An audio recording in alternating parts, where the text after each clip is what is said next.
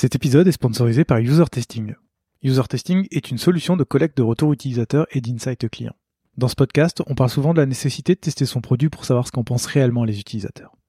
Avec User Testing, vous pourrez facilement recruter vos clients et des utilisateurs pour tester vos interfaces, que ce soit un site web, une application ou même des maquettes.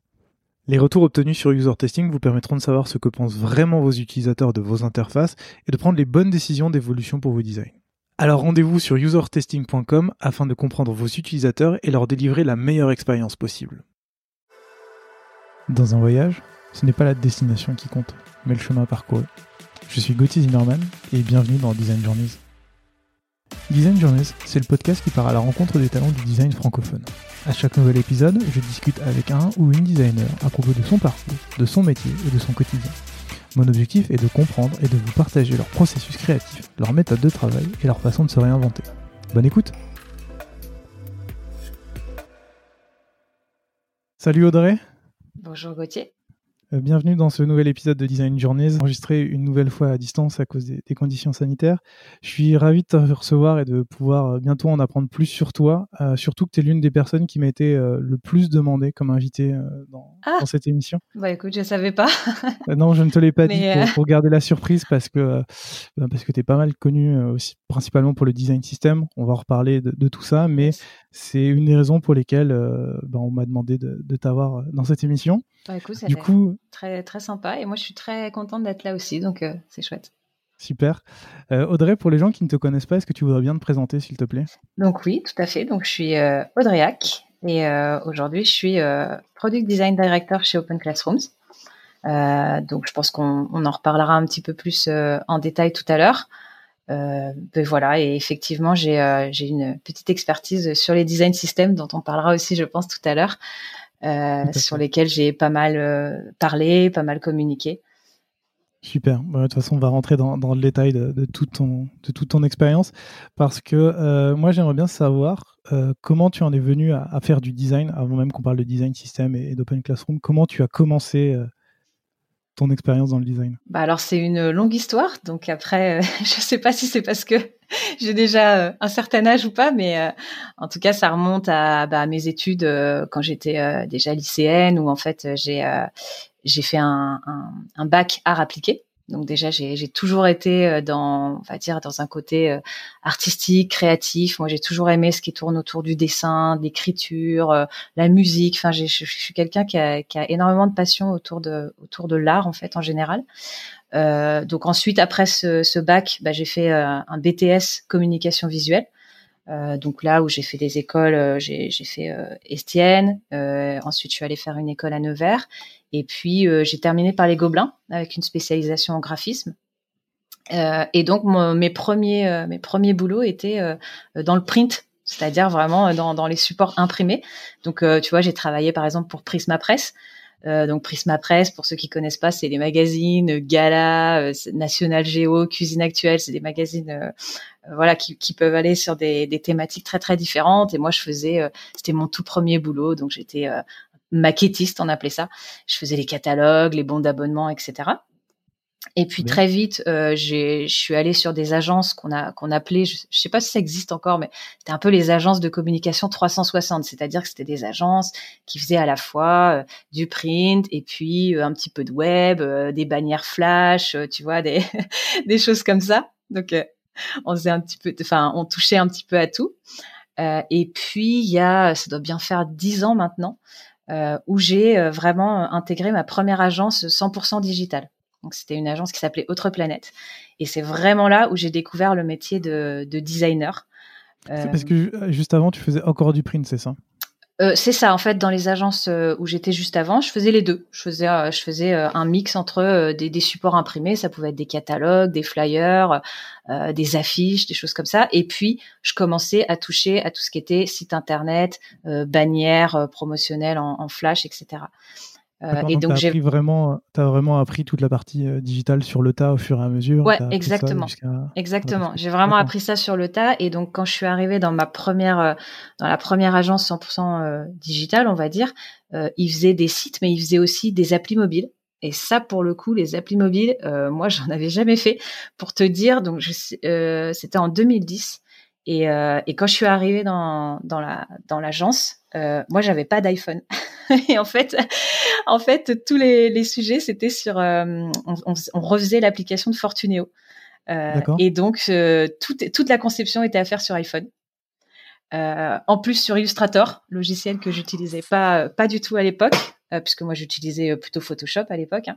Mmh et donc là, voilà, c'est là où j'ai fait mes premières armes et où voilà le, bah, le, le boss de cette agence-là, parce que c'était une petite agence j'avais tous les écrans et il me disait mais si euh, tu sais là euh, t'as euh, as un clavier qui sort par le dessous et ou alors là t'as un comportement avec avec un écran qui arrive par la droite etc et moi je disais je, je voyais absolument pas vu que j'avais même pas de, de, smartphone. Donc le premier truc que j'ai fait c'est de m'acheter un smartphone pour essayer de comprendre comment enfin voilà quel était l'usage. Et, et, donc c'est marrant parce qu'à cette époque on parlait même pas du X design. Euh, on, on s'appelait même pas vraiment designer en fait à l'époque. On s'appelait encore DA directeur artistique ou euh, voilà. Et en fait, j'ai vraiment vu l'évolution du, du métier, vraiment l'évolution du travail. Et donc ça, c'était chouette. Enfin, j'ai appris vraiment plein de choses dans cette expérience-là. Tu as vraiment découvert le métier euh, à la dure dès le départ, hein, au tout début. Tu as vu toute l'évolution et toute l'explosion en fait, du, du, product design au fur et à mesure. Tout à fait. Et, euh, et donc, du coup, euh, le, la, la, personne donc, qui s'appelait Thierry Charbonnel, qui était le, le, patron de cette agence-là, euh, il, il m'a appris énormément de choses parce que lui, il avait une sacrée rigueur de travail. Il avait déjà des process quand même. Euh, tu vois, il était aussi développeur, euh, il, il, avait plusieurs casquettes. Donc du coup, il avait des process, des, une rigueur de travail euh, super intéressante. C'est lui qui a, qui a vraiment m'a appris les premiers pas de la factorisation. où à l'époque, bah, on le faisait sur Illustrator parce qu'on n'avait pas trop d'autres choix. mais donc voilà. Qu'est-ce que tu appelles, qu'est-ce que appelles la factorisation? Eh bah, rien que les symboles en fait. Euh, parce qu'en fait sur Photoshop euh, ça existait pas vraiment. Tu avais des espèces de, de symboles euh, externes au fichier mais c'était hyper compliqué. Alors que sur Illustrator c'était déjà plutôt bien fait cette logique là tu avais une, une, logique de symboles mais c'était pas du tout dynamique. C'était très statique. Quand tu parles de symboles, on est d'accord qu'aujourd'hui c'est quelque chose qu'on pourrait appeler composant? Ouais, c'est aujourd'hui ce qu'on fait. bah voilà, c'est les, les, bases de, de Flash et de de Flash, de Sketch les bases de, de, sketch et de Figma. Euh, mais donc voilà, c'est vraiment là où j'ai fait mes premières, euh, mes premières armes en, en design. Euh, et puis au bout de 3-4 ans, je suis partie et j'ai rejoint donc l'agence la, Elite qui s'appelait Elite à l'époque, euh, il faut savoir qu'aujourd'hui, le nom Elite euh, parle à, certains, mais n'existe plus aujourd'hui. ça s'appelle Idean. Ça s'appelle voilà, maintenant, mhm. aujourd'hui. Euh, mais à l'époque, voilà, c'était une très, très, enfin, c'était une agence qui était très reconnue, justement, sur le mobile, parce qu'ils avaient commencé par là. Euh, et donc là, bah, j'ai passé six années chez, chez Bakelite, euh, slash Idean. Et donc là, j'ai fait vraiment énormément de choses. Euh, j'ai, dis-moi hein, si tu as des questions parce que c'est vrai que des fois je, pas, pas de souci, ne t'inquiète pas. Hésite pas à m'interrompre. Euh, et donc voilà chez euh, chez Back Elite, euh, donc j'ai commencé ben, en tant que justement, bah on s'appelait encore directeur artistique d'ailleurs quand j'ai commencé. euh, c'était même pas écrit designer sur ma fiche de poste. Et puis donc j'ai j'ai fait de la conception pour des des très grosses applis. Euh, donc comme l'application Ma Banque pour Crédit Agricole, j'avais fait des applications pour euh, la météo marine. Ensuite, j'ai travaillé sur ING, toujours l'application bancaire ING. Donc c'était des grosses applications et qu'on faisait encore un peu avec des méthodes euh, de petites appli enfin de petits sites ou de petites applications, tu vois. C'est-à-dire? Bah, C'est-à-dire qu'en fait, on, on, le pensait pas du tout comme un produit. On le pensait à l'époque comme un projet.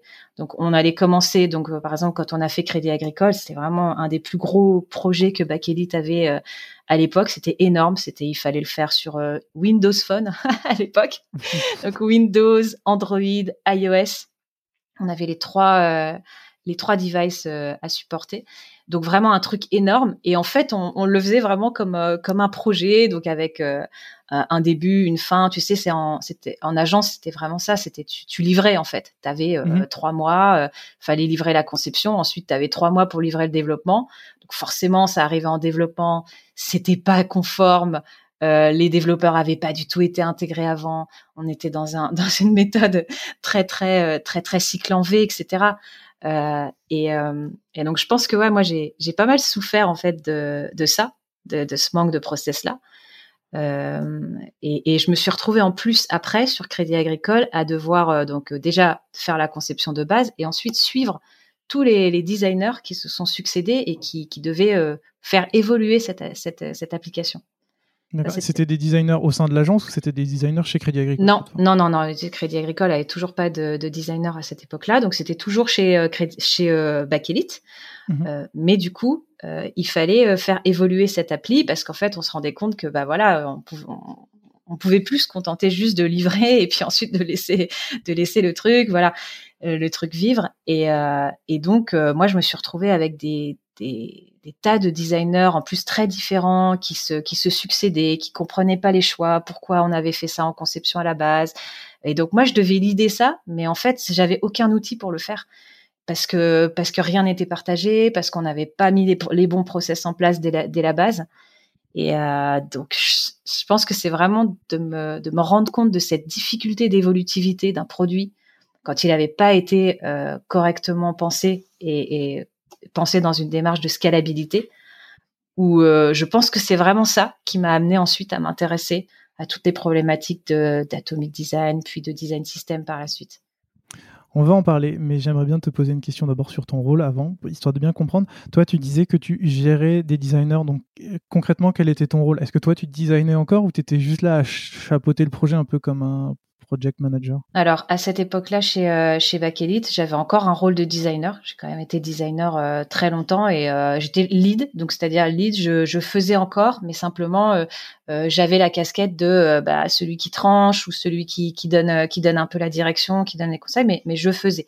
Après, la différence en agence, c'était que je pouvais être lead sur Crédit Agricole et designer, par exemple, sur ING. Donc parce que le temps était réparti, donc j'avais par exemple une journée de lead sur euh, Crédit Agricole où je suivais les designers qui faisaient la, prod de, cette appli, et puis en parallèle, je pouvais travailler pour un autre client ou deux autres clients, ça dépendait un peu de, des charges de travail, euh, sur lequel là j'étais dans, dans le faire, ce qui, est, ce qui est toujours intéressant du coup pour avoir vraiment le côté euh, bah, terrain euh, appliquer aussi ce qu'on ce qu'on ce qu'on propose et ce que et ce qu'on comment dire ce qu'on transmet euh, aux mmh. autres. Donc il y avait ça et ce qu'il faut savoir aussi chez euh, chez c'est que j'ai eu un rôle de, on appelait ça carrière manager. Donc en plus de ma casquette de, de lead, donc j'avais cette casquette de lead et, et de designer, hein, mmh. euh, et j'avais aussi cette casquette de carrière manager où là on accompagnait euh, une personne, enfin plusieurs personnes d'ailleurs, j'en avais quatre, sur c'est plus de l'accompagnement humain plus que de l'accompagnement d'expertise. Donc, c'est-à-dire, c'est pas des gens avec qui tu vas travailler euh, tout le temps, mais par contre, c'est des gens que tu vas faire grandir, soit sur leurs soft skills, soit sur leurs hard skills. Euh, bah, parler one to one, euh, vérifier qu'ils sont bien dans l'agence, euh, être le relais par rapport au, au, management un peu plus haut niveau, etc. donc, j'avais déjà expérimenté ce côté, ce côté management par ce rôle de carrière manager. Super. Je te propose qu'on en reparle tout à l'heure quand on parlera principalement de, ton rôle aujourd'hui chez Open Classroom. Euh, j'aimerais bien revenir sur ce que tu disais avant, tu te doutes bien, de se rendre compte que euh, au fur et à mesure où les designers arrivaient, ben, l'expérience était différente, les choix d'avant n'étaient pas bien compris. Tu nous as parlé d'atomic design. Est-ce que tu pourrais nous donner une définition de l'atomic design pour ceux qui ne savent pas ce que c'est? Ok, bah je vais donner euh, une définition très simple. En fait, l'atomic design pour moi c'est une métaphore, c'est-à-dire qu'en fait c'est simplement qu'on a euh, retransposé la, la, création des interfaces euh, avec en, en, utilisant la métaphore, enfin c'est Brad Frost hein, qui a un peu utilisé cette métaphore-là, de se dire bah, finalement euh, pourquoi on construirait pas les interfaces de la même manière que qu'en fait qui est construit tout ce qui nous entoure? Il a pris cette métaphore de l'atomic design en se disant je vais partir du plus petit élément qui va être l'atome. Grâce à cet élément, je vais construire des choses de un peu plus plus gros, voilà, les molécules, ensuite des organismes, et puis c'est comme ça que je vais arriver à des pages, à des templates. Donc il y a vraiment l'atomic design by the book. Là, c'est vraiment si tu suis le truc euh, tel que Brad Frost a mis dans son livre, etc. Moi, je m'en suis toujours servi et je l'ai toujours euh, prôné comme une métaphore. Et qu'il y en a d'autres. Il y a d'autres métaphores. Il y a la métaphore des Lego qui est très utilisée. Il y a la métaphore de la musique. Et pour moi, c'est plus euh, avoir cette conscience qu'on crée un système et pas qu'on crée des écrans. Et, euh, et, en fait, venant du print, je me rends tout à fait compte et je comprends tout à fait pourquoi on en est venu à faire de la conception de, sites internet comme on faisait de la conception d'affiches. puisque finalement moi-même et d'ailleurs je pense que énormément de designers étaient des anciens DA, étaient des, personnes qui ont commencé dans le print, tout comme moi. Et en fait, je pense que on a mis un petit peu de temps à se, dire, mais en fait c'est pas du tout le même médium et on doit pas du tout le penser de la même façon. Donc c'est pas les mêmes outils. Faut arrêter avec Photoshop, faut arrêter avec Illustrator. Ils sont pas faits pour ça, tu vois. Et donc il y a vraiment eu une prise de conscience, je pense, euh, de ces anciens DA devenus designers. Il y a eu aussi des, nouveaux qui sont arrivés sur le marché, qui eux avaient fait des études, euh, alors soit en web design ou voilà, ils avaient des notions de code, etc. Donc, pense que c'est tout ça qui a fait évoluer le, métier. Et donc, pour moi, l'atomic design, quand, j'ai vu la, conférence de, Brad Frost, vraiment au, tout début, quand il l'a donné, je sais plus quand c'était, 2015 peut-être. Et, euh, et pour moi, ça a juste fait tilt en fait. Je me suis juste dit, mais en fait, c'est déjà ça que je fais je pense qu'il y a beaucoup de designers à qui ça a parlé aussi. Ils se sont dit, en fait, oui, moi, c'est ce que je cherche à faire. Je veux factoriser mon design. Je veux faire en sorte que euh, une couleur que j'utilise, euh, si je la change à un endroit, elle puisse se changer partout. Aujourd'hui, ça paraît fou quand on explique ça. Mais en fait, il faut savoir pour tous les, jeunes designers qui arrivent aujourd'hui que c'était pas comme ça il y a quelques années et que, et que les, outils étaient pas du tout adaptés à faire ça. Euh, et donc voilà, pour moi, l'atomic design, ça a juste permis de, de ramener en fait euh, euh, une métaphore qui permet de conceptualiser euh, le design d'interface comme étant un système, un système d'éléments interconnectés les uns avec les autres, avec des éléments qui sont de petit niveau, des éléments de grand niveau, des éléments qu'on va réutiliser, d'autres éléments qui vont être spécifiques. C'est vraiment ça, moi, qui m'a intéressé là-dedans. Alors, j'aimerais bien comprendre la différence. Tu parles de système. Quelle est la différence justement entre l'atomic design et le design system? Bah, en fait, pour moi, le design system, c'est euh, là où tu vas regrouper en fait tous tes éléments. C'est vraiment ton système. Alors que l'atomic design, pour moi, c'est une méthode. C'est une méthode pour construire des composants. Parce que finalement, tu pourrais dire que les composants que tu mets dans ton système, euh, ils sont peut-être euh, pensés, réfléchis d'une autre manière. donc l'atomic design, c'est juste, enfin, moi, c'est un peu comme ça. Si je dois le résumer vraiment en quelques mots, c'est de dire, je pars du plus petit pour construire le plus grand. Et du coup, je suis sûre qu'en fait, tout ce qui va être plus gros, va venir de la même base, de la même matière de base. Voilà. D'accord, merci beaucoup. Euh, pour les gens qui nous écoutent, j'ai déjà fait un épisode assez long et assez complet avec Nicolas Duval chez Blablacar sur tout ce qui est euh, design system, que Nicolas que tu connais. Donc, je ne vais pas forcément me répéter dans, les questions que je vais poser parce que euh, la différence que toi tu as par rapport à Nicolas, c'est que toi tu travailles en agence. Donc, j'aimerais bien un peu adapter tout ce qui est réflexion du design system autour de l'agence et autour des clients parce que je me rends compte que le design system, ça, tu l'as dit, ça a commencé vers, vers les années 2015, quand Brad Frost a commencé à justement parler de, l'atomic design. Et je trouve que c'est quelque chose qui a mis beaucoup de temps à se mettre en place dans les entreprises. Il y a eu beaucoup d'explications, de, besoins de, montrer à quoi ça sert et comment ça marche. Et euh, en, préparant cette, cette discussion avec toi, je me suis posé la question de, euh, en fait, quand tu es une agence et que euh, une entreprise fait appel à toi, généralement, il y a une question de coût et de rapidité euh, dans l'exécution. Et euh, je sais qu'un design system, ça met du temps à réfléchir, à adapter, à coder. Et la question principale que je me suis demandé, c'est comment, en tant qu'agence, vous arrivez et vous dites le design system, c'est absolument un truc que vous devez faire, et comment vous réussissez à convaincre des entreprises que c'est en fait un bon moyen de gagner du temps sur le long terme. Bah, c'est hyper intéressant que tu poses cette question parce que justement, c'est, c'est, c'est quelque chose qui s'est énormément posé chez, chez nous, enfin Elite à l'époque et puis ensuite euh, Euh, on, a, on a mis énormément de temps à se dire comment on vend cette démarche design system en tant qu'agence, effectivement. Mhm.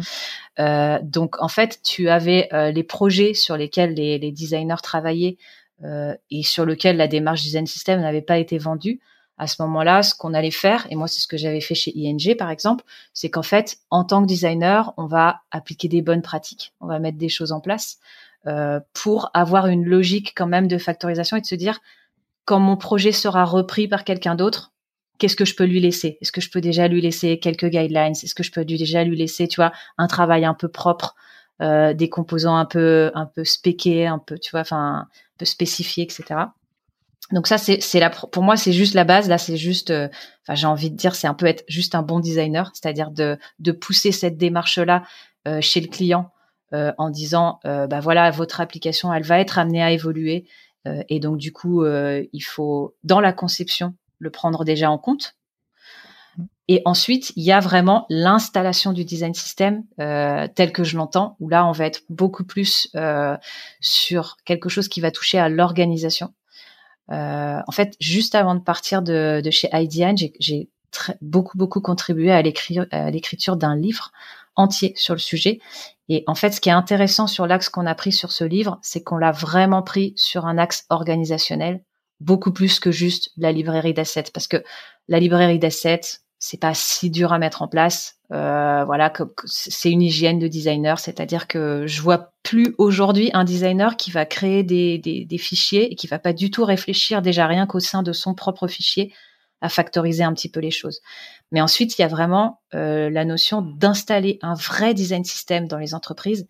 Et là, du coup, c'est quelque chose qui est totalement à part. Et donc, moi, c'est devenu ça mon rôle. En fait, dans mes dernières années chez IDN, pendant deux ans, j'ai fait ça. Mhm. C'est-à-dire que j'étais devenue, euh, comme comme j'avais cette un peu ce rayonnement euh, autour à la base de l'atomic design. Mais en fait, l'atomic design, forcément, à partir du moment où tu te dis, j'ai factorisé des composants, je me suis posé des questions sur lesquels vont être réutilisés ou pas. Ben ensuite, il faut que je les mette dans un endroit qui va être partagé avec tout le monde. Et donc, forcément, ça t'amène aussi ensuite à des, à des problématiques de design system. Comment je vais faire en sorte que ces éléments que j'ai conçus en atomic design, par exemple, puissent être correctement réutilisés, bah, ça veut dire qu'il va falloir que je les documente. Ça veut dire qu'il va falloir que je trouve un endroit où je vais pouvoir documenter ça et qui va être accessible par toutes les personnes qui vont collaborer à ce projet. Ça veut dire aussi que ce système, je vais devoir le faire évoluer. Euh, qui va s'en charger? Comment les équipes vont s'organiser autour du système? Euh, Comment je vais être sûr que entre ce qui est en design et ce qui est en dev, on est bien sur un miroir et que j'ai bien la même chose d'un côté et de l'autre? Et donc en fait, je t'avoue que quand j'ai fait ça, je me rendais pas compte dans quoi je mettais le, le doigt.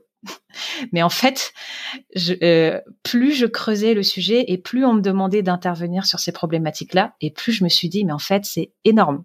C'est un truc énorme. C'est pas juste, euh, c'est pas juste une petite librairie d'assets, c'est pas juste de, de l'hygiène, etc.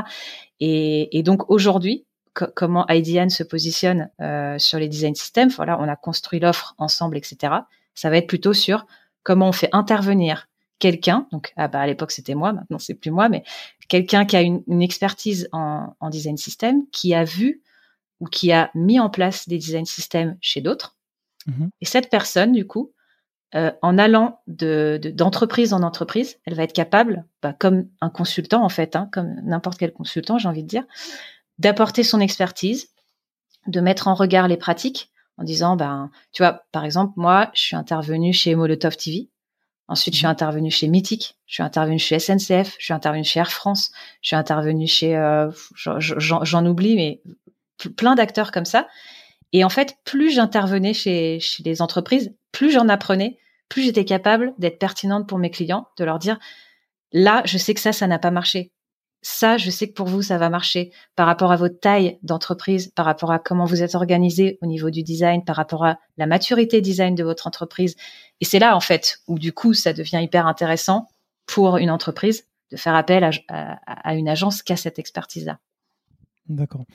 Si, je résume un peu euh, ce que tu as dit, il y a Aujourd'hui, le design system n'est plus un problème côté designer. On va dire que euh, c'est assez simple pour un designer de créer des composants pour, pour aller plus vite. Ouais, c'est pas ce que moi j'appelle le design system. Ça, ça c'est ce que j'appellerais l'hygiène de travail, la librairie d'assets, euh, parce que mettre en place un design system, c'est-à-dire euh, un, un, endroit dans lequel designers, développeurs vont pouvoir aller venir chercher leurs assets, mmh. des outils qui vont leur permettre d'accélérer euh, leur production, de, mmh. de, faire des interfaces plus cohérentes, de leur donner des bonnes pratiques aussi, euh, avec toute la documentation qui va avec. C'est ça que j'appelle le design system. Et donc du coup, pour moi, ça c'est c'est quelque chose qui est beaucoup plus complexe à mettre en place, et ça dépend aussi de, la maturité de l'entreprise, euh, des silos. Euh, tu vois, est-ce que est-ce que ils sont très en silo ou est-ce qu'ils partagent déjà des choses? Euh, Bien sûr. Moi, je, dis surtout ça parce que je vois que des fois, certaines personnes se disent j'aimerais bien mettre en place un design system et ça va me permettre de gagner du temps. Euh, ce que je veux dire par là, c'est qu'en fait, la, première étape qui est la plus simple quand on est designer, c'est de créer soi-même ses composants. Certes, c'est pas un design system, mais c'est la première marche à l'étrier qui te permet déjà de gagner du temps Et après, effectivement, il y a tout ce qui est bah, rédigé. Oui, dans le sens où ça va te faire, ça va te faire faire une première step. Mais je suis quand même, j'ai beaucoup, je suis beaucoup intervenue dans des, dans des, dans des entreprises dans lesquelles il y avait déjà ça, mais en fait, ça suffisait pas.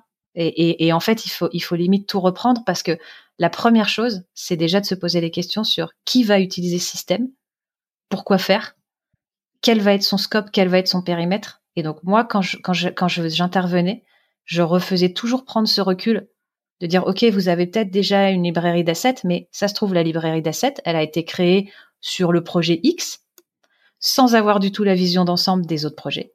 Mmh. Et donc du coup, en fait, c'est juste une librairie d'assets qui est très très spécifique à ce projet. Mais dans ces assets-là, lesquels vont être réutilisables euh, sur d'autres projets? Tu vois ce que je veux dire? Tout à fait. Euh, ça me fait une transition tout trouvée pour la suite. J'aimerais bien comprendre, toi, justement, quand on faisait appel à toi, euh, quel était le, processus pour mettre en place un design system dans une entreprise? Bah du coup c'était c'était ça c'était ce que je te disais. C'était moi en fait la première chose que je faisais c'était un audit. Donc euh, je, je discutais avec des designers je discutais avec des développeurs. J'essayais de comprendre comment ils étaient organisés leur leur méthode de travail. Est-ce qu'ils étaient encore sur Photoshop? Ou est-ce qu'ils étaient déjà passés sur Sketch? Bah oui, mais il y a eu il y a eu un moment où il y a eu quand même euh, cette transition là aussi. Euh, et, euh, et, et donc c'était c'était un moment d'analyse. Euh, donc j'arrivais des fois sur des entreprises où ils avaient déjà beaucoup de choses. Par exemple, j'ai travaillé avec BPCE sur euh, carrément la V2 de leur design system parce que eux c'était dans ils étaient dans les premiers en France à sortir vraiment un, un truc à communiquer euh, publiquement sur le fait qu'ils avaient déjà un design system pour leurs différentes marques. Et donc là, tu vois, tu arrives chez un client comme ça, tu es déjà un, niveau, un super niveau de maturité. Ils ont déjà, ils ont déjà des, librairies codées, ils ont déjà des librairies d'assets niveau design. ils avaient même déjà mis en place une squad design system, mais qui avait pas marché, etc. Donc tu arrives dans un super niveau de maturité. Donc là, tu vas devoir aller pousser ta reco beaucoup plus loin. Alors que par contre, sur d'autres entreprises, tu vas arriver dans un truc où ils savent même pas ce que ça veut dire. Donc tu vas juste auditer, tu vas regarder un petit peu où ils en sont. Et puis ensuite, sur la recommandation que je faisais après, bah, tu vas faire de l'évangélisation déjà. Tu vas leur expliquer euh, à quoi ça sert, euh, pourquoi c'est intéressant, le ROI, euh, qu'est-ce que ça fait gagner comme temps, etc. Tu faisais ça auprès de qui? Comme euh, type de d'entreprise, tu veux dire, ou, ou euh, dans l'entreprise? dans, l'entreprise, si tu veux, euh, si tu veux faire de l'évangélisation de design system, tu faisais plus ça auprès des développeurs, des designers, auprès des développeurs, designers. Après, ça dépendait aussi du client, à quel endroit. Tu sais, c'est toujours pareil en agence. tu es appelé par un certain client. Mmh donc ça dépendait un peu où j'arrivais, mais j'essayais toujours d'avoir minimum designer, développeur, PM aussi chez Mythic où j'avais fait, euh, j'avais fait euh, de l'évangélisation, où j'avais présenté euh, ce qu'était un design system plus largement aux différentes squads. D'accord. mais voilà, ça, ça dépend vraiment par quelle porte tu entres, par quel axe tu rentres. Et après, comme on était en agence, on est plus sur de la prise de recul, être capable de, de faire un pas en arrière, de donner une photographie à l'entreprise de voilà aujourd'hui où vous en êtes sur la démarche voilà ce qu'il vous reste à faire, voilà quelles sont vos prochaines étapes. Et donc ça, ça, variait, euh, ça variait énormément d'une entreprise à l'autre en fait. D'accord. Et, ton rôle, c'était vraiment juste d'intervenir en amont pour euh, faire l'audit et présenter euh, tout, ce qui est un design system et faire de l'évangélisation, où il y avait aussi la suite, donc d'accompagner ces entreprises à développer leur design system, leur expliquer comment on crée des composants, comment on fait la documentation, comment on code, comment on réutilise? Ça dépendait. Des fois, c'était moi. Moi, j'étais plutôt sur la phase audit reco. Et ensuite, il y avait, euh, c'était souvent d'autres designers qui prenaient ensuite le relais. Euh, ça nous est arrivé aussi de, de, de leur, de leur euh, comment dire, proposer des développeurs pour faire le design system. Par exemple, le, plus bel exemple, j'ai envie de dire, c'était vraiment celui du Crédit Agricole. C'est celui que j'ai fait juste avant de, de partir d'IDN. Enfin, juste avant. Ça faisait quand même déjà bien un an, un, an et demi qu'on avait entamé la démarche, où là, euh, on, était vraiment un pôle où il y avait euh, des designers de IDEAN, des développeurs de IDEAN qui étaient euh, intégrés chez le client, vraiment en régie. et du coup, on bossait aussi avec les équipes sur place, on les aidait même à recruter. donc ça, c'était vraiment super intéressant. Et euh, comment ça se passe la transition une fois que vous avez mis en place bah, tout, soit ces recommandations, soit tous ces éléments? Au moment où vous allez partir Comment se du coup, vu ce que tu viens de me dire, j'imagine que la transition se fait petit à petit puisque toutes les équipes sont impliquées. Il n'y a pas de un jour on s'en va et débrouillez-vous. Ouais, c'est ça. Moi, j'ai, bah, en fait, c'est pareil. J'ai appris aussi de mes erreurs, c'est-à-dire que les premiers, les premières interventions que j'ai fait en design system, il y avait des choses où effectivement on venait, on repartait, c'était beaucoup trop, comment dire, abrupt. Donc, mhm. on a appris aussi au fur et à mesure. Et effectivement, ensuite, sur la fin, dès qu'on vendait, moi, je disais toujours, par exemple, il y a, trois, je fais trois semaines, un mois où je fais euh, audit reco, euh, où je suis vraiment avec les équipes. Et puis ensuite, au fur et à mesure, moi, je, je, je, je m'éclipsais un peu. J'étais là, j'étais de moins en moins présente. Euh, et par contre, euh, je laissais de plus en plus faire euh, les équipes. tu vois, par exemple, chez Molotov TV, j'ai beaucoup fait moi, c'est-à-dire que c'est beaucoup moi qui ai créé les composants. J'allais voir les développeurs et, encore, on n'en était même pas à, à, à, créer le système pour les développeurs. On en était déjà à évangéliser juste sur le, le design, etc. Et, euh, et je me suis dit, euh, bah je sais, d'ailleurs je le sais parce que je connais encore des personnes là-bas, euh, ils n'ont pas pu garder grand-chose de ce qui avait été fait, ça a été rechallengé par des designers derrière, etc. Et quand on a fait chez Mythique, du coup, j'ai pas voulu reproduire la, même erreur. Et donc, on a vraiment construit le, le système avec les designers qui étaient en place là-bas. Et moi, en fait, je faisais rien. C'est-à-dire, c'était jamais moi qui touche. Moi, je touchais pas aux composants, je touchais à rien du tout. J'étais juste là pour euh, accompagner sur la méthode. Euh, on faisait, par exemple, toutes les semaines euh, deux heures où on était tous ensemble et je les faisais travailler sur, je les ai avancés sur la documentation, sur les composants. mais c'était eux qui faisaient. Et ça, je sais que ça a beaucoup mieux marché parce que je sais qu'aujourd'hui encore, ils travaillent encore dessus. Euh, j'ai encore des personnes euh, que je connais là-bas chez Mythique et, euh, et, ils ont vraiment continué le truc. Ils ont, ils ont vraiment continué la démarche. Donc ça, ça fait plaisir. Tu te dis bon, là, ok, moi j'ai donné un peu l'impulsion et ensuite derrière, ça a été continué, ça continue d'évoluer. Donc ça, c'est intéressant. Finalement, tu avais un rôle plus de facilitateur sur la fin. Ouais, ouais, ouais, bah vraiment de consultante en fait. D'accord. Est-ce que tu aurais une liste d'erreurs que tu as commises en faisant des design systems? Tu nous en as déjà donné certaines. Pour les personnes qui nous écoutent, qui voudraient euh, en créer un et qui voudraient éviter justement de, commettre ces mêmes erreurs, est-ce que tu as une petite liste des erreurs à ne pas commettre? Ouais, j'en avais, une. Je me souviens qu'il y avait euh, une, euh, une conf où j'étais justement avec Nicolas et on avait pas mal parlé des erreurs. après, je sais pas si elles vont toutes me revenir en tête, mais pour moi, la, la plus grosse erreur que j'ai vue, c'est de se lancer dans la démarche sans l'avoir cadré. C'est la plus grosse erreur. C'est-à-dire, comme tu disais, c'est un peu euh, ouais, mais moi je veux absolument faire ça, donc je vais faire ma petite librairie de, composants dans mon coin. Ouais, mais en fait, euh, après ça dépend de la taille de l'organisation. Hein. Mais toi, tu es en train de faire ta petite librairie dans ton coin, mais ça se trouve, il y a une autre équipe de design à un autre endroit qui est en train de faire la même chose que toi. Et en, fait, du coup, euh, s'il n'y a pas cette base de se dire, ok, attends, je, je, regarde où on en est aujourd'hui de la démarche dans mon entreprise et j'essaye de lancer ça à une un peu plus grande échelle. C'est vrai que ça veut dire qu'il faut aussi aller atteindre dans l'organisation euh, un, un, endroit euh, où, où, ça va vraiment bouger. Parce que si t'es mhm. toi, petit designer, et que t'as aucune, comment dire, aucune marge de manœuvre sur sur ce qui se passe, sur l'organisation, etc. tu vas dire oui, il me faut un développeur pour travailler avec moi. Bah ouais, mais en fait, il y en a pas de dispo. Ou alors et comment tu comptes le faire évoluer ton truc? Euh, Comment tu vois ensuite euh, le, partage avec avec d'autres euh, squads ou d'autres d'autres équipes projets en fonction de comment l'équipe elle est organisée? Donc pour moi c'est ça l'erreur l'erreur qui est la plus souvent commise c'est de de vouloir faire un, un, design system sans se demander mais en vrai qui va l'utiliser?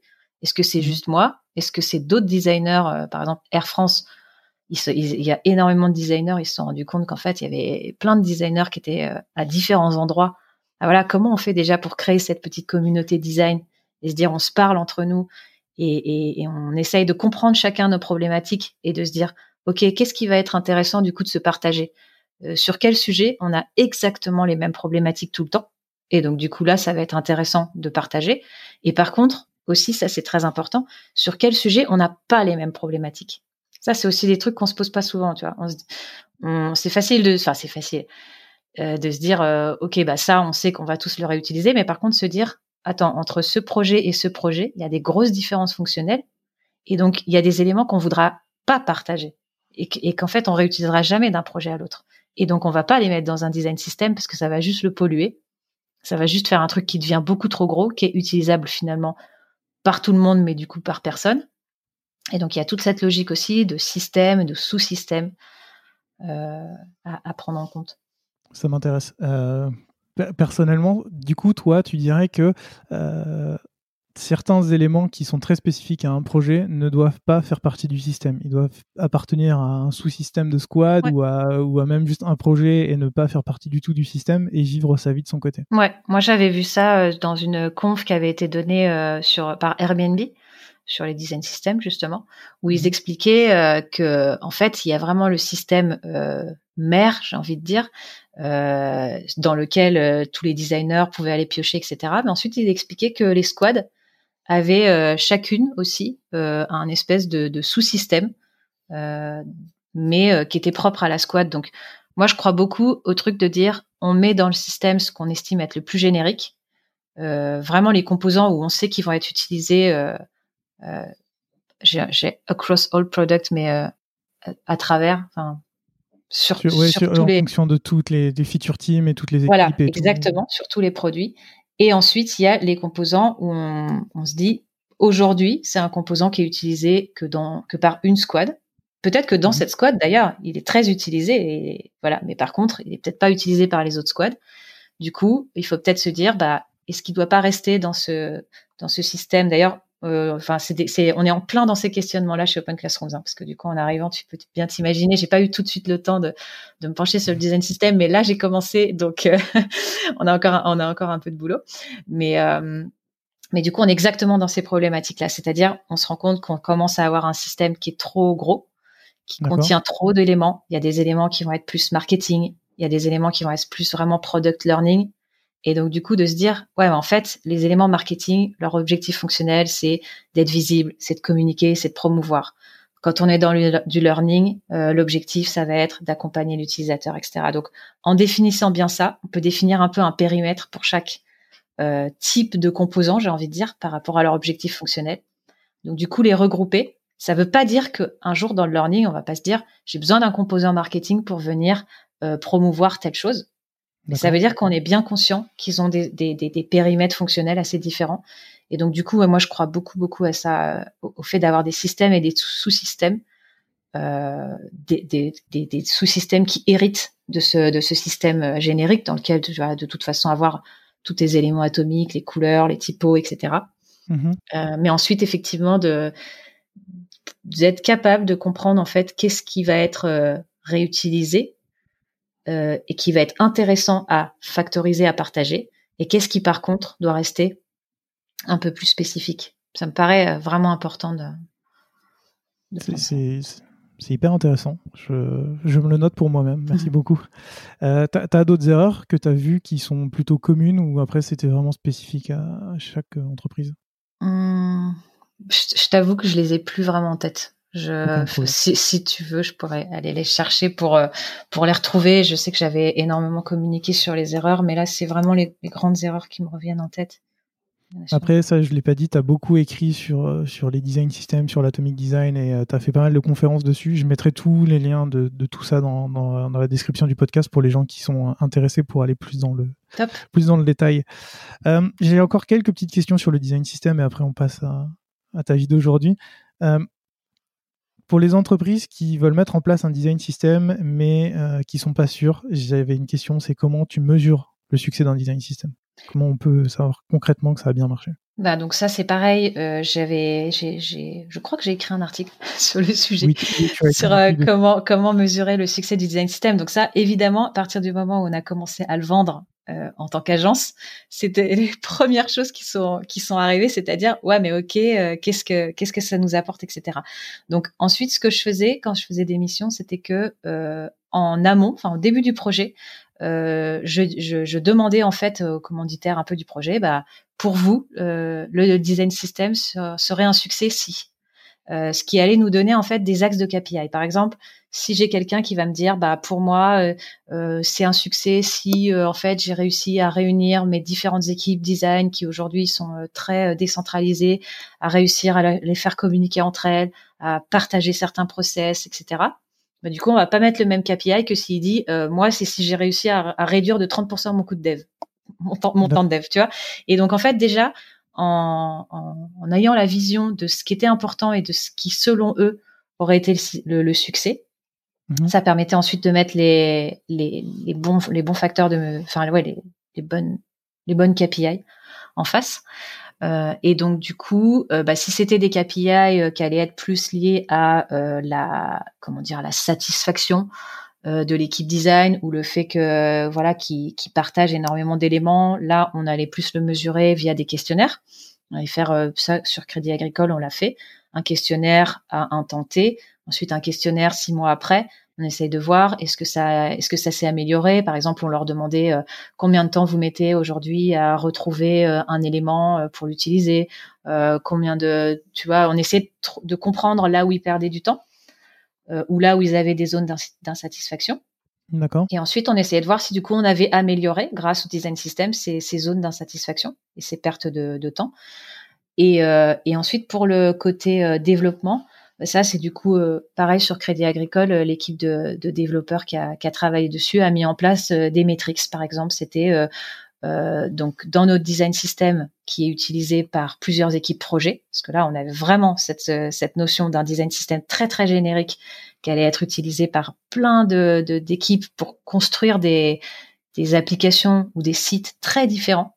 Tu peux avoir un truc de banque au quotidien, tu peux avoir un truc d'épargne, tu peux avoir un truc de bourse. Donc là, tu vas, as vraiment cette notion de le système, on va vraiment mettre que ce qui est très très générique, des layouts, euh, des éléments de formulaire, des boutons, des choses où on veut qu'on sente que c'est fait partie de la même famille, mais c'est pas les mêmes produits du tout. Donc on va pas tout factoriser. D'accord. Et, euh, et, donc là-dessus, bah voilà, ils ont ils ont mis en place des, des choses pour euh, mesurer, par exemple, un composant dans combien de produits différents il était utilisé, par combien de squads, en fait, par combien de, de, de feature teams, euh, combien de fois dans le produit. Et du coup, en fait, en faisant ensuite des petits calculs, euh, ils arrivaient à euh, déterminer le temps que ça leur avait fait gagner. Ils pouvaient aussi monitorer si, par exemple, tu te dis que ce que tu veux améliorer, c'est la qualité finale de ton produit. Tu peux monitorer le nombre de bugs, les choses comme ça, en disant est-ce que le fait d'avoir des composants qui ont été faits par une équipe design system, testés, éprouvés, et ensuite utilisés dans les produits, est-ce que ça réduit ton nombre de bugs, par exemple? Tu vois, ça, ça peut être aussi une métrique. Donc, je pense que ce qui est important, c'est de déterminer déjà qu'est-ce qu'on veut atteindre. C'est pour ça que je te disais aussi que cette espèce d'étape de cadrage, elle est importante pour déterminer ça va être quoi nos étapes, c'est quoi notre vision, où est-ce qu'on veut aller, qu'est-ce qu'on veut, qu'est-ce qu'on veut améliorer avec ce design system. C'est pas faire un design system pour faire un design system. Si on fait un design system, c'est parce qu'on a des problèmes dans l'équipe, des pain points, et qu'on veut les améliorer. J'ai l'impression qu'en fait, c'est l'étape la plus cruciale euh, du design system. Pour moi, oui. Pour moi, oui. C'était, bah, après, c'était aussi là où j'intervenais moi. Mais c'est parce que j'ai beaucoup vu aussi que sinon, en fait, sans faire cette étape-là de cadrage, mais c'est vrai pour tous les projets, hein, on le sait très bien. Mmh. Quand on part dans un projet et qu'on n'a pas bien cadré euh, euh, pour qui, pourquoi, qu'est-ce que j'en attends, ben généralement ça, ça marche moins bien. Mais je, je, pense que là, dans la dans la logique de design system, c'est encore plus plus fort. Ok. Euh, j'ai deux dernières questions là-dessus, après on, passe à la suite. Euh, je sais que c'est aussi quelque chose sur lequel tu as écrit, mais j'aimerais bien en discuter avec toi. Est-ce que tu penses que les design systems brident la créativité des product designers? Le, gros sujet. Donc, bah, moi, en fait, ma, ma question, enfin, ma réponse là-dessus, c'est non, évidemment. Euh, mais je pense qu'en fait, ça dépend comment c'est fait, encore une fois. C'est-à-dire que hum, euh, par exemple, si tu es euh, chez Airbnb ou chez Blablacar, parce que je sais qu'ils ont aussi un design system qui est très très euh, strict. J'avoue que je sais pas si aujourd'hui ça bride leur créativité ou pas, mais à partir du moment posé où... la question à Nicolas dans, dans l'épisode où était là et a priori non. D'accord, parce que du coup, plus ton système va être strict, plus il va y avoir de choses dedans, et plus tu vas dire, ben en fait c'est facile maintenant. à chaque fois que vous faites un truc, vous l'utilisez, vous utilisez que ce qu'il y a dans le système. Ça va brider ta créativité. Alors encore une fois, ça dépend ce que tu appelles ta créativité. Si ta créativité, ça veut te dire ah ben j'ai pas le droit de créer un composant qui sort du système comme ça euh, parce que ça me fait plaisir. Oui, ça va brider ta créativité parce que justement c'est le but, c'est d'arrêter de créer des trucs juste en disant ouais mais là c'était pas très beau et du coup euh, j'ai voulu faire autrement.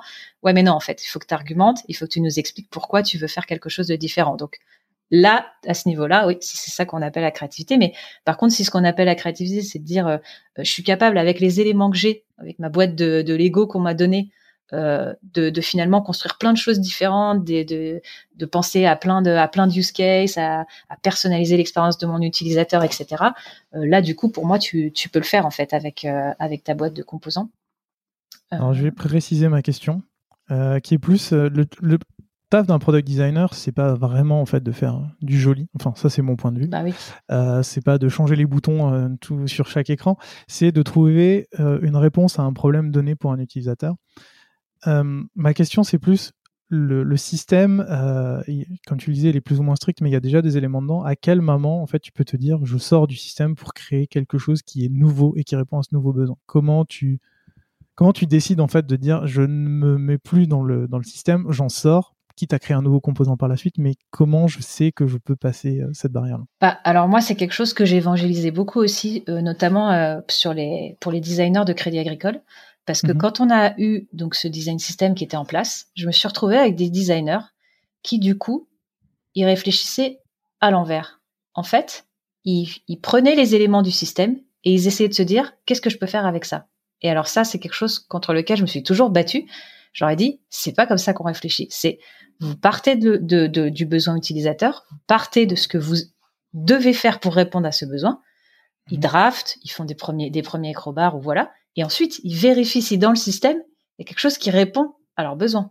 Parce que le problème, c'est que sinon, ben, en fait, alors déjà, ils utilisaient mal des composants en se disant, ah bah ouais, mais j'ai que ce composant-là pour faire ça, du coup, j'ai pris celui-là.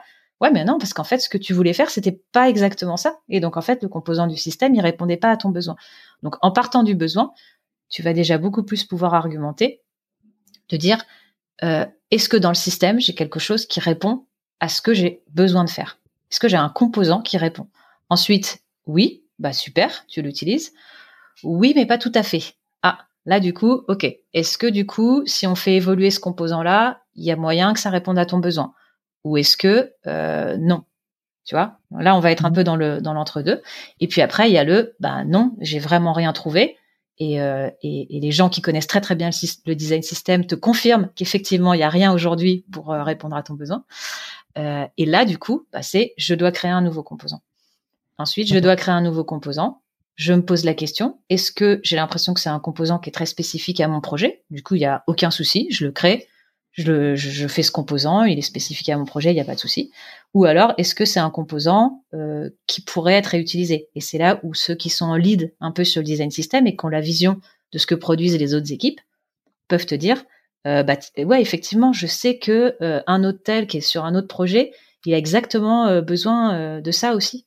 Donc, euh, bah, mettez-vous ensemble, créez le composant de manière un peu plus générique, et puis du coup, comme ça, euh, il pourra être réutilisé par les autres.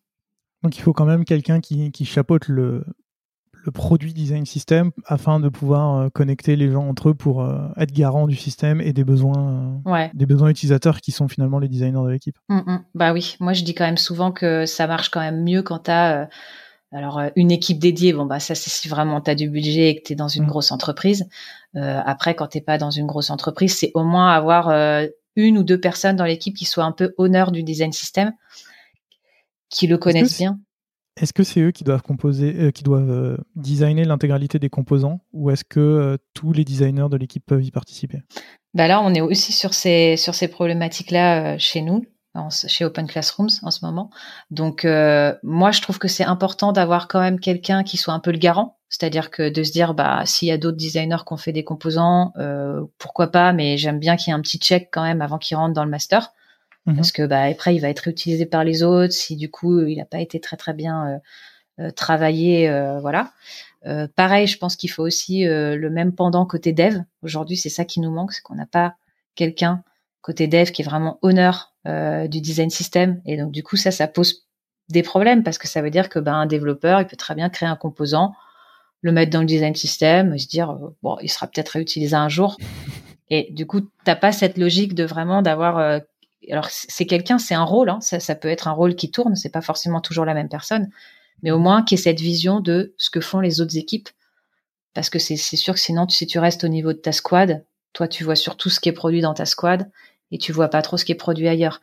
Et nous, au niveau de l'équipe, comme on, on, partage beaucoup, on fait des design critiques, on a un channel design feedback pour partager euh, ce que les autres font. Mhm. Euh, ça, ça aide aussi. C'est-à-dire que les designers savent toujours un petit peu sur quoi les autres travaillent.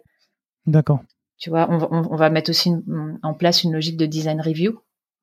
Euh, donc du coup, ce qui va permettre à un designer de faire la review d'un autre designer.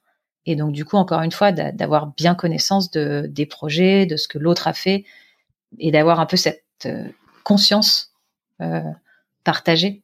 Mais je suis quand même persuadée qu'il faut quelqu'un qui soit un peu en vision transverse et ouais, avec, un petit, enfin, ouais, il y a, y a, toujours des histoires de gouvernance autour des design systems qui sont importantes à, à mettre en place. Ça marche. Euh, on rentrera dans le détail de, de tout euh, encore sur Open Classroom juste après. Ma dernière question, c'est euh, est-ce que le design system, c'est encore un sujet qui t'intéresse autant aujourd'hui? Alors oui, dans le sens où tu vois là, je m'y je m'y suis remise euh, dans dans le cadre d'Open Classrooms, mmh. mais euh, comme comme ce que je te disais juste avant, euh, j'ai passé deux ans ou peut-être un, peut-être un peu plus sur lequel euh, j'ai fait que ça. Donc j'allais dans les entreprises et j'étais vraiment consultante en design system et c'était euh, c'était intéressant et ce que j'ai ce que j'aimais c'est quand je j'arrivais dans des boîtes qui avaient de plus en plus de maturité sur le sujet jusqu'à vraiment BPCE où c'est là que j'ai trouvé la, la, la, plus belle maturité sur le sujet. Et donc ça c'est top parce que du coup tu peux pousser encore plus loin etc sauf que je voyais que c'était pas tous les clients et je voyais que là, ce qui m'attendait, c'était de continuer à faire ça encore pendant 3, 4 ans, 5 ans, je ne sais pas combien de temps, de mmh continuer à aller d'entreprise en entreprise, d'évangéliser, d'apporter mes connaissances, mais finalement aussi de répéter un petit peu toujours la même chose en disant euh, c'est important d'avoir un design système, euh, il faut commencer par euh, le périmètre, le scope, machin, les... et tout, tout ce qu'on vient de se dire. En fait. un petit peu. Mais du coup, voilà. Donc, je suis vraiment arrivée à un moment où je me suis reposé, des questions sur ma carrière, sur ce que j'avais envie de faire. Mhm. Je me suis dit là, je vois deux, enfin, ouais, je vois deux issues possibles. C'est soit je continue comme ça, et pourquoi pas, hein, ça, je veux dire, il y a sûrement plein de personnes à qui ça pourrait plaire. Mais du coup, je me suis dit, ouais, je vais euh, répéter sans arrêt. Et moi, j'ai compris à quoi ça sert. Moi, j'ai compris qu'il en faut mais j'ai compris aussi que il euh, n'y a pas que ça, que c'est c'est pas que ça qui fait la qualité du design, euh, etc. Et donc je me suis dit c'est c'est sûrement le bon moment aussi pour moi avant avant d'être vraiment tellement dans cette expertise que je vais même plus pouvoir en sortir. Bien sûr. C'est peut-être le bon moment pour moi d'aller d'aller tester autre chose. Et, et, en fait, parallèlement à, à, tout ce que je t'ai expliqué, donc de mon expérience chez Bakelit et IDEAN, j'avais aussi créé une app qui était euh, TouchUp, tout à fait. tu as réussi à trouver. Euh. J'allais venir. D'accord, bah du coup voilà, j'ai pu créer cette application avec un, un ami développeur. Euh, et là, j'ai vraiment pu faire le truc de A à Z, euh, dérouler la méthode que j'avais envie, utiliser les process euh, comme j'avais envie, bon, même si on était on était que deux, donc c'était il y avait mmh. beaucoup moins d'enjeux. mais voilà, ça m'a ça m'a permis aussi d'avoir une première approche product tu vois, même si c'était c'était un petit truc, hein, parce qu'on était on n'était pas nombreux, mais on a quand même réussi à deux à, bah, à faire donc euh, toute la l'étude de marché, les la recherche utilisateur, euh, déterminer les fonctionnalités qu'on allait mettre dans notre MVP, euh, porter le truc sur le store. Euh, ça, c'était des choses que tu faisais pas du tout hein, chez chez IDEAN. Non, pas pas pas sur une approche euh, produit comme ça et et donc, je pense que c'est là aussi où je me suis dit, tiens, ben, travailler sur un produit, ouais, c'est quelque chose qui est intéressant. Euh, cette application, c'était mon application euh, plaisir, quoi. C'était euh, de me dire, chez IDEAN, je fais beaucoup de, ben, je fais beaucoup de slides, je fais beaucoup d'évangélisation, je fais beaucoup de, de méthodos, etc. Mmh. Et là, c'est euh, mon projet personnel sur lequel, en plus, je peux refaire des illustrations, je peux faire des animes, je peux tester Principal, After Effects plus Lottie, voilà. Donc, c'était mon projet, mon projet plaisir. Euh, qui et ça m'a appris euh, énormément de choses. Juste pour les gens qui nous écoutent, c'est une application qui, qui, aide à faire le tri dans les contacts sur le téléphone pour les personnes qui n'ont pas de nom, pas de photo, pas de numéro de téléphone. Ça. ça. améliore la qualité euh, de carnet de contacts dans le sens où c'est synchronisé avec le avec le carnet de contact. Donc elle est disponible que sur iOS malheureusement parce que bah, j'ai jamais trouvé euh, le développeur Android qui soit assez motivé pour faire ça sur son temps perso euh, sans rémunération. et, qui, et qui a envie de porter cette app sur Android, même si je suis sûre qu'il y aurait plein de choses super à faire. Euh, mais, euh, mais voilà, c'est ça. En fait, c'est un, on a, on a fait un, un, axe de gamification en se disant on améliore la qualité de son carnet de contact, euh, mais tout en, faisant des petits jeux. Et donc, on a imaginé des petits jeux pour chaque euh, problème qu'on avait détecté dans les carnets de contacts, qui, pouvaient être effectivement bah, soit des contacts en double, soit des contacts à fusionner, des contacts euh, qui n'avaient pas de photos, comme tu disais, ou voilà. Et à chaque fois, on proposait des petits jeux qui, qui amélioraient le niveau, etc. Donc, on, s'est vraiment éclaté à faire cette application. C'était vraiment super. Je passe pas plus de temps dessus parce que on, a déjà beaucoup parlé et j'aimerais bien parler d'Open Classroom. Mais tu as écrit un super article qui explique absolument tout ce que tu as fait, tout ce que tu as dit, la recherche utilisateur, la création de produits, euh, la mise en place, etc. Et je le mettrai en description. Et du coup, j'invite les, gens à, lire euh, cet article hyper passionnant. Chouette. Cet épisode était la première partie de ma discussion avec Audrey.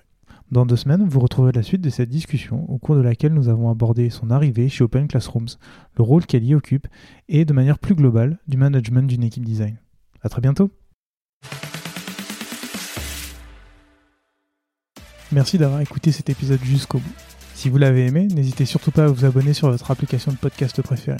Vous pouvez aussi mettre 5 étoiles sur Apple Podcast, c'est ce qui m'aide le plus à faire découvrir l'émission.